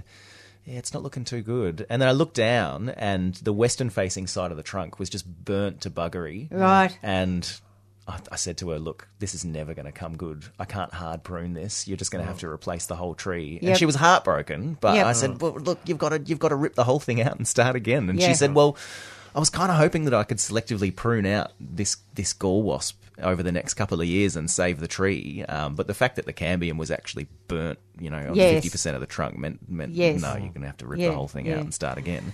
But she said, "I haven't had fruit off it for three years," and I Well, said, there you "Well, go. well, if you'd, What's if the you'd- point if of you'd, if you'd keeping ripped it? it out three years ago and planted a tree three years ago, you'd actually be getting fruit off it by now." So- Oh, look, I, I get to visit quite a lot of gardens in the course of my work, and, and the best Hmm. gardens are always maintained by ruthless yeah, gardeners. you Yes. have to be. Hmm. Always. Yeah. Yeah. If something doesn't work, get rid of it. Yep. Yep. Yeah. Absolutely. Okay, we've got a few uh, queries to answer. First up, a listener from the outside line wants to know um, how and when do you propagate hostas? One of the easiest things in the world, really. You I divide reckon. them in the Yeah. late late winter. Yep. I, I tend to do it when they're just just starting to move. Yep. Yeah. Dormant or just starting to shoot is Yeah. the best time to do it. I, I, th- agree. I think it's better when the you want to get them when you put them in the pot and the roots start moving straight Hmm. away. Yeah. So just basically, basically tip them out of a pot and sink a spade into them Yeah. and divide them up. And they're the kind of thing. They're the kind of thing because you don't really grow them for the flowers. You can actually be a little bit greedy with dividing them as well. So instead of just dividing something in two and repotting it, you know, you usually the advice when you're dividing a plant would be don't be too don't be too greedy with with divvying it up.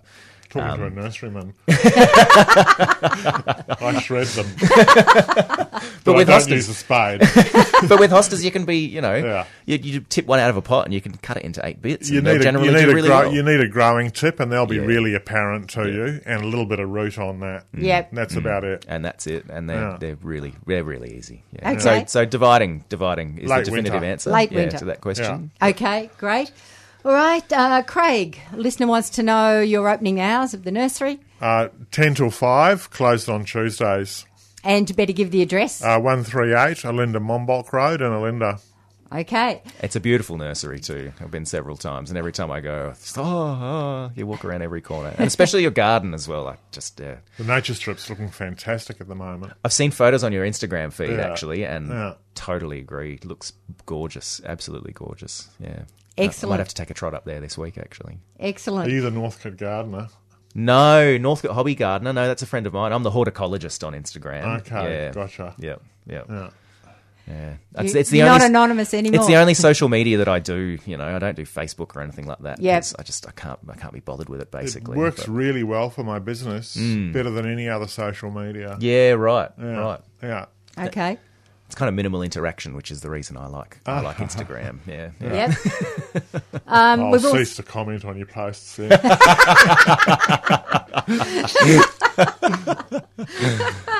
Um, we've also had a listener suggesting using a um, a heat gun to kill weeds. Uh, that can Yes, that can which be can be effective very for Some effective. weeds, Uh, yeah. Absolutely, but a small scale again. Yeah. Yes. I mean, I've Yeah. probably got you just about can't an possibly. acre of gravel. Mm. Yes, so Yeah. that's that's too hard. Yeah. but Um, this new one sounds really good. I'll give that a bash. Yeah, it is. It, it's, I've, I've, I've had great success with it. Yeah. So we'll, we'll have to have a crack and let us know how you go. Yeah. Mm. Um, but the, the heat gun, the heat gun, or you know the the.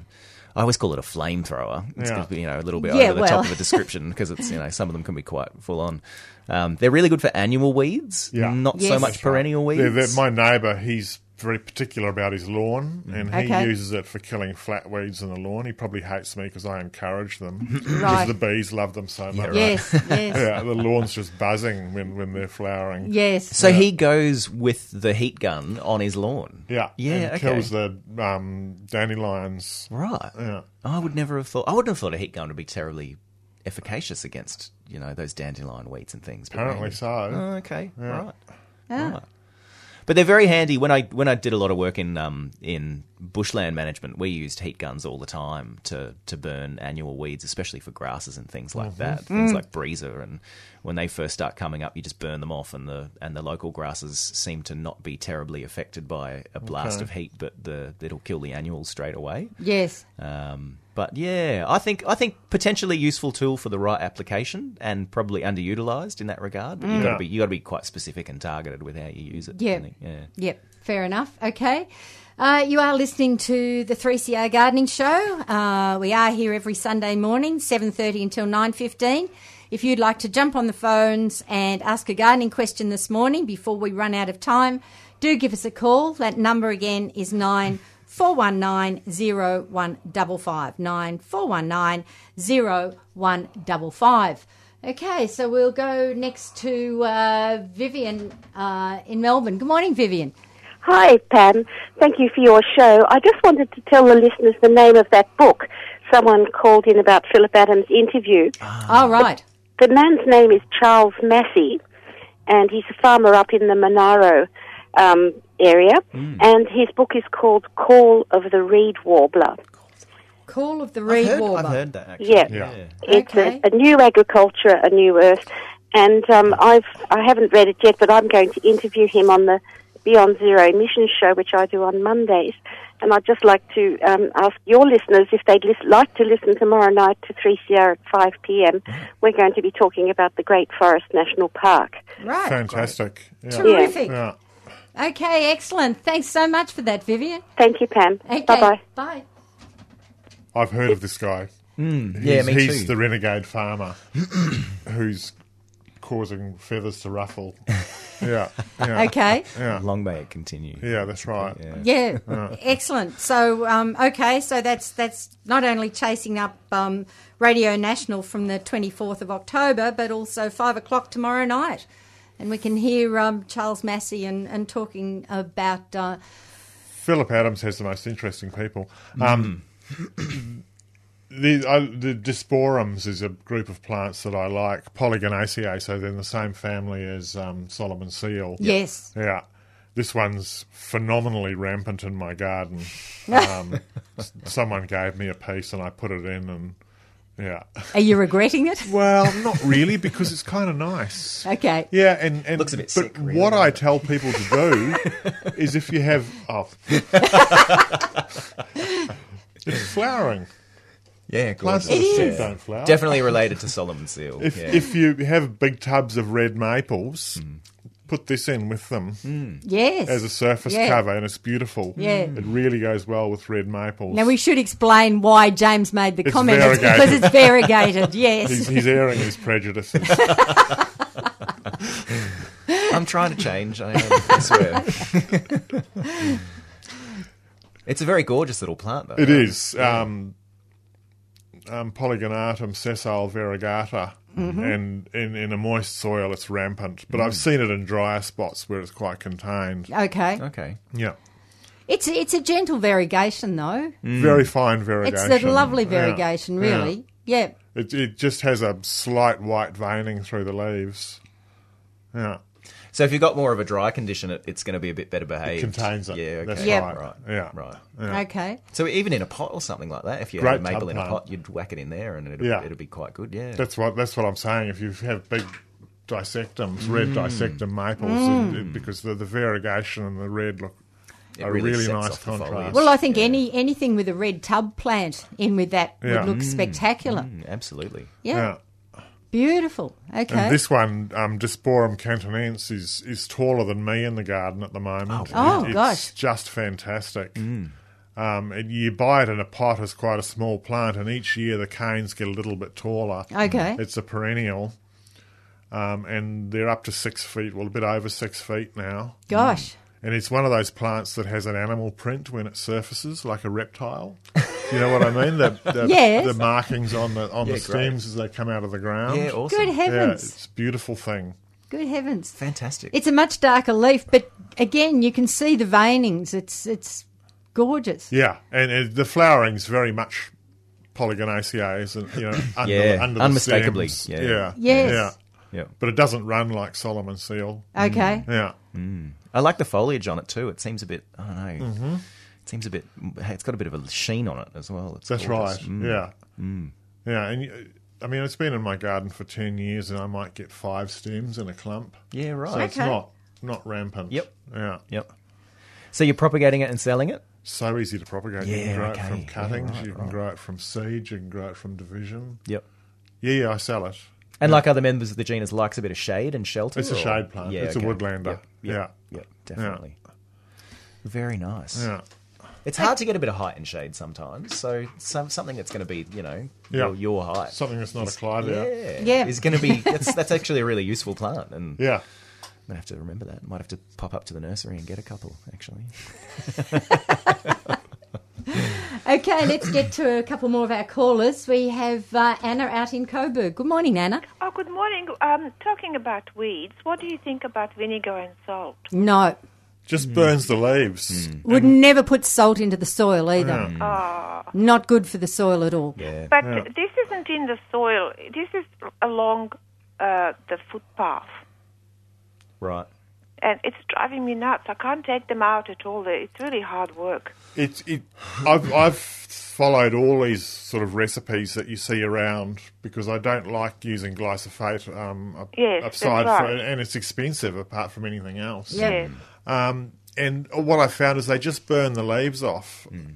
And then it doesn't get to the doesn't roots get to the anyway. roots, Oh, I see. I see. which so, is what's interesting me about what what's it called? It's Slasher. Slasher. Mm. Slasher. Yeah, good name too. Yeah. Okay, well. all right, So look I for some don't know what sort So, of- else so to look do. for slasher. It should um, it should be readily available. It's in, Sorry, it's, what is it called? It's, it's called s- Slasher. Slasher. Oh, yeah. Slasher. It's been in every nursery I've been in Oh, for the okay, last I'll year give or that so. a so go. it's pretty widely available, except And one more question uh, quickly. Uh, When you mentioned about um, planting uh, citrus fruit, yep. uh, and when you say the roots are rounded, do you mean they're actually in a circle? Yeah, yeah, Oh, I essentially. see. So they, they should be cut off. Absolutely. Oh, yeah, gosh, yeah. yes. And the and the only way you're going to notice that is if you wash all the potting Yes, mix exactly. off the tree yeah, that's before a you put very, it very, in the ground. yeah, very good tip. I'll Yeah. remember that. And, Yeah. and and the same goes for apples. It's ev- every shrub that Everything. Ah. you buy in a nursery. Yeah, What happens is the basically. nurseryman will the nurseryman will propagate it in a smaller pot, Mm. Yes. and then when he moves it on to the next size, he just tickles the outside of the root ball, Mm. and that, that process just continues on. So Mm. if you're buying a lemon in a in a reasonably sized pot, it's probably been moved four or five Mm. times. Oh, I see. Yeah, so it would be a real mess. Yes, I see. Oh, that's excellent tip. Thank you very much for your lovely show. Okay. Thank bye. you. Bye. I love what you said before, Craig. It really it really hit the nail on the head that people people aren't afraid to prove to prune above the ground, but when it comes to the roots, people are a bit ooh can't touch that. But no, absolutely, go for it. Yeah, that's right. Okay, let's go next to our good friend Sue in Mount Evelyn. Good morning, Sue. Good morning, crew. Wonderful show, as usual. you. Um, I'm just ringing up. We're actually having our um, biannual sale is Oh. coming up on the 11th and the 18th of November. Um, All right. this is a bushland. Um, Yes, Yes. at Bushland. Bushland Flora Nursery. Yep. So we're at 110 Clegg Road in Mount Evelyn. Yep. And twice a year we have this sale to clear. Mind you, there's not a lot of leftovers this year to clear. We've had a um, excellent year. So we'll we'll be open from eight o'clock until round four o'clock on Right. they're, they're a Saturday, Saturday the eleventh and the And eighteenth the 18th. November. Um, Fantastic. couple of other things I wanted to say. I've been listening to the show this morning. I actually got a really good book at a um, sale the other day on Nana's tips, and there's a garden section in there. And they've actually, when you use this, the um, eggshells for, you know, scattering round your pots for your snails, Yep. Mm. it actually says if you dry those eggshells in the oven on a low temperature, it makes them even, it it says the snail's version of razor wire. Yep. Okay. Um, Mm, so you which dry, I guess them, it toughens them up even more. dry them out, basically. Yeah, dry them out, yeah, Yeah. and even coffee grinds. Yep. Um, the other thing is the bees. Um, I had an amazing discovery last year because I have the native blue banded bees in my garden. Yeah, lovely. Yeah, they're just gorgeous. gorgeous, Yeah, but I was gorgeous things. actually reading, and it's it's very true that they're attracted to blue. Yep, absolutely. Now, and in particular, um, if anybody knows salvias, marine blue, if you plant that in your garden, that's where the bees come from. And um, I had a girl here trying to take, we were trying to take photographs, and it's not No, easy because they're they're very so quick. fast. anyway, the bees went away, and I said to her, I wonder if they're attracted to the foliage. So I rubbed the leaves of the uh, plant, and they came from everywhere. really? So This is on Interesting. marine blue. marine blue. There must be Yeah. something. It's quite centered Okay. Yeah. um, with that plant, but I'm gonna have if, to if try you're that. after the uh, blue intriguing. Hmm. banded bee, Yeah. that's what they go for. Hmm. Yeah. Yeah. I have the, I have them on my rosemary when it's in flower. Yeah, yeah. Yeah, They love, okay. Is um, it the blue? Are they solitary bees? They are. Yes. Yeah. The, the other thing with solitary bees is when you, you're taking the fronds off your tree ferns, you always leave a stump because they like, They like to, to make roost their on them. nests in, in, in Oh, the okay. hollow. In the hollow Oh, That's a my, great tip. Hmm. my tree ferns are opposite that. yeah. And people like to you have go. their tree ferns all clean. Yes. They come Yep. to my place, they look like a hedgehog. Okay. yeah. so you're talking about on the main trunk, on Craig? the main trunk. When, Yes. you, when you remove the old tr- old s- stems, you know, you leave 15, 20 centimetres Yeah, behind. yeah. Yes. for the bees to nest in. And Okay. you can see Okay. them coming and going. Wow. Yeah. Yeah, that's lovely. They, they are known as a solitary bee, um, and they do they do um, you know they do nest solitary as well. But they're they're solitary up to a point because I've got a friend who's got a garden in central Victoria, and Yeah. she finds them um, roosting in groups. So they're not on, entirely on, lonely. on foliage of plants. Yeah. So are But you that's- saying they'd make a nest like in my tree ferns? in the in the hollow stems In of the the, hollow old, stems. old Oh wow! Yeah. Okay. Oh, that's interesting to know. And I've been thinking about you lot, Craig, at the moment, and it's so interesting, isn't it? When so- when you buy something from somewhere, you think about the person you bought it for. And I've got all the beautiful orange GMs, the omphaloides, and a beautiful plant. Is it Libertia? Yep, the, the, Like the a- a- little blue flower. Yes, yeah, I've it's one of been the South absolutely American ones. stunning. Yeah, Yeah, so I'll have to come and visit again, Good. spend some more money. okay then. Good on you, Sue. See ya. Bye. because I'm always open to trade with my customers too. Right. Yeah, if they've got something you absolutely. want. Yeah, Oh, great. Yeah, yeah, If there's no money involved, that's fine. Yep. Mm. Yep. Yeah. Excellent. Hmm. Okay, we've had a query on the outside line. How do you get rid of bindiite? I dig it out. Yep. Manual removal. Manual removal. Yep. If you want to stay organic, manual removal. is really the Absolutely, only and way it's to do not it. hard. It's No. in the lawn, is it? It's- yes. I don't think it's a Danny Nongs issue. No, no, I, I find it occasionally in the lawn. But if you if you just uh keep an eye on on where you're walking, if Yep. you see any patches starting, you you get it out before it really takes, Takes- hold. yeah. And There's so I nothing haven't like found a weeding at the- problem. nothing like weeding this time of year in the late afternoon with a beer in your hand, sitting on the lawn. Yep. You know, it's good. It's a good little pastime. Yep. Good way to end a day. and Yeah. the soil's not rock hard yet, so it all comes out fairly easily. Yeah. Yep. Yeah. So it's it's it's a great thing to do. Yep. So get on your knees, basically. Yep. and get on top of it because it, it can wreck it- your lawn. I Yeah, mean, it's, yeah, it, absolutely. it makes it unwalkable on, Hmm. and it's a disaster if you've got a long haired animal, pet. Um, if you get all the um, Oh, it's seed season. That's the that's seed happening season, very it's just a soon. disaster. Yeah. so That's um, why I have a short-haired dog. Yeah. yeah. no, we can just comb them. Um, and those selective herbicides for lawns are terrible. Things. oh, don't Yeah. use it again. Yeah. It's more chemicals. That's Mm. right. Yeah, it's a really particularly vicious one too. We keep forgetting the plants. The whole point of plants is they want to grow. They Yeah. want to thrive. Yeah, They don't need all this help from human Mm. beings. They will do it on their own. I, I just I'm slightly flummoxed by the preponderance of of you know artificial um, herbicides and chemicals and things in gardening situations because what did gardeners do 100 years ago you know before People- all this people- stuff people was are not- invented you know it people was re- actually it's hard graft that's there's no way around it they really. reject anything with a blemish though. yeah It's, Which is the, the supermarkets have trained us to believe. Mm, I saw I saw at the local Woolies the other day. They had um, they had a bag of of it was called misshapen potatoes, and I Goodness thought, me, that's and, I- outrageous. and I- and I thought so so you know the potatoes that you're going to buy in Woolworths are actually selected for shape, and they're actually going to reject others based Oh, they on do. the fact They that do. they're a little They bit do. they're a little bit skew if. And they didn't know I how to was get as- rid I was of. astounded by that. Yeah. I thought, whoa. so someone has come up with this brilliant marketing ploy Mm. that you can buy um, misshapen not only potatoes, carrots, um, and, you'll other get a vegetables, discount. and they're marketing it Yeah, right. because of their shape, and, and they're laughing all the way to the bank again. It's just But at least it's not being wasted. well, It's probably wrapped in plastic though. It's plas- wrapped, Yeah, in these were wrapped in plastic. plastic, and Yeah. and there's not terribly much in comparison to to the piles of potatoes, for instance, in in the potato section. You might see a few little plastic bags Mm. That of are these- misshapen That are potatoes, misshapen. whereas, yeah, yeah, exactly. You're guaranteed most of the misshapen ones have probably gone into landfill. if which you is grow your own, crazy town. Mm. honestly, you'll be so pleased that you've got any potatoes that you've just harvested to eat. You won't care what the shape is. you'll think it's the most wonderful potato in the world. honestly, Hmm. we just have to grow more of our own. while while we were away overseas, so we were away for two months, and we, we enlisted the help of a of a house sitter to look after our place, and more so our dog while we were away, Yep. because it was a bit of a it was a bit of an issue about what are we going to do with the dog. the so fur baby. we yeah the fur baby. So we got we got put on through a friend of a friend to a lady who who does house sitting, and she was fabulous. She was really really good. And um, the night before we left, um, I was out doing a bit of last minute nighttime gardening to make sure I didn't come back and find the back garden full of weeds. And she got back from a hot date, and we were having a chat about about the about the veggie garden, and you know, I was saying to her that I've got I've got this coming on and that coming on, so make sure you pick this and this. And she was she was really really into it, and she's Yeah. like, yeah, yeah, I will, I will.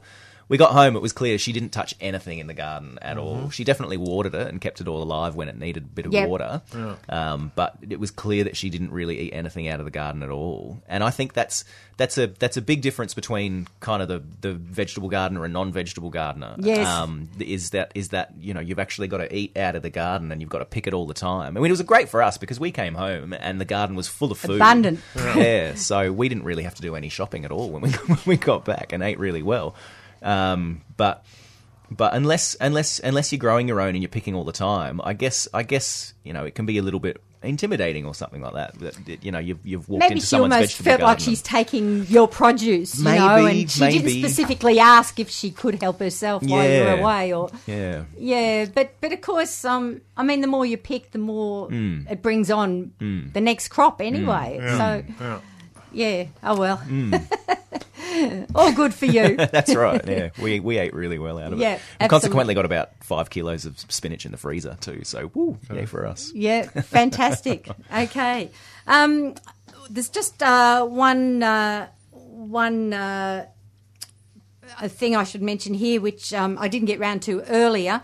But um, in November, the Discovery Walk coming up at the Geelong Botanic Gardens uh, is going to be held on Sunday, the 12th of November.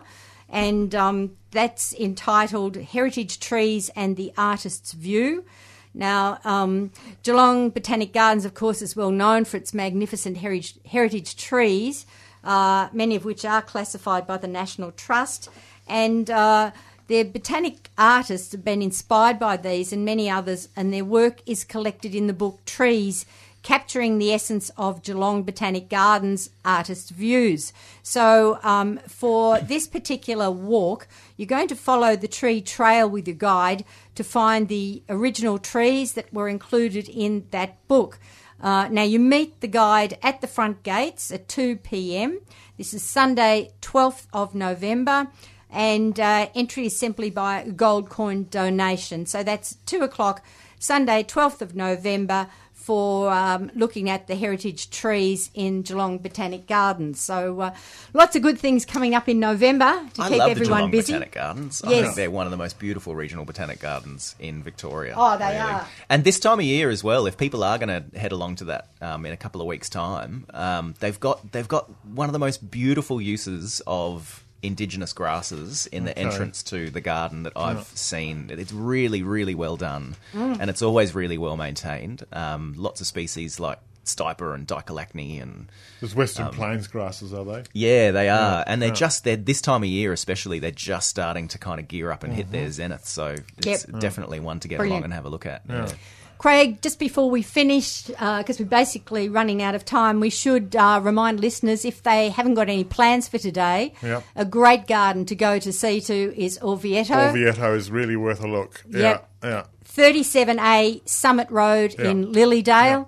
Um, so definitely one to go Yeah. and see. And, and when you're there, just look at the aspect of the place and the gradient, Mm. and, and imagine trying to establish a garden on that site. Wow. Yeah, which is pretty much gravel. Yep. Yeah. Yep. And also remind listeners again where your nursery is and the hours of opening. 138 Alinda Mombok Road in Alinda, and we're open 10 to 5, closed Tuesdays. And a phone number? Uh, 9751 2163. Brilliant. We have run out of time for yet another week. We will be back next Sunday, seven thirty uh, till nine fifteen. Um, a big thank you to Liz, who's been handling all the calls, but also to Doug and Carol, who've been uh, participating with those calls as well. Again, a big thank you to the team. Great to see the two of you. Thank you. Um, Cheers. I won't see you till after Christmas Okay, now. Yeah, yeah. The, because I'm, as you know, heading off to Japan in another week and a half. That's so, very um, exciting. It's a hard very life, isn't it? exciting, Yeah. isn't it? All, It's all such a the great volunteers place. this year seem to be tripping off somewhere this year. but anyway, it's all part of looking at gardens. But uh, we've run out of time, so do tune in, tru- tune in next Sunday. Until then, bye for now.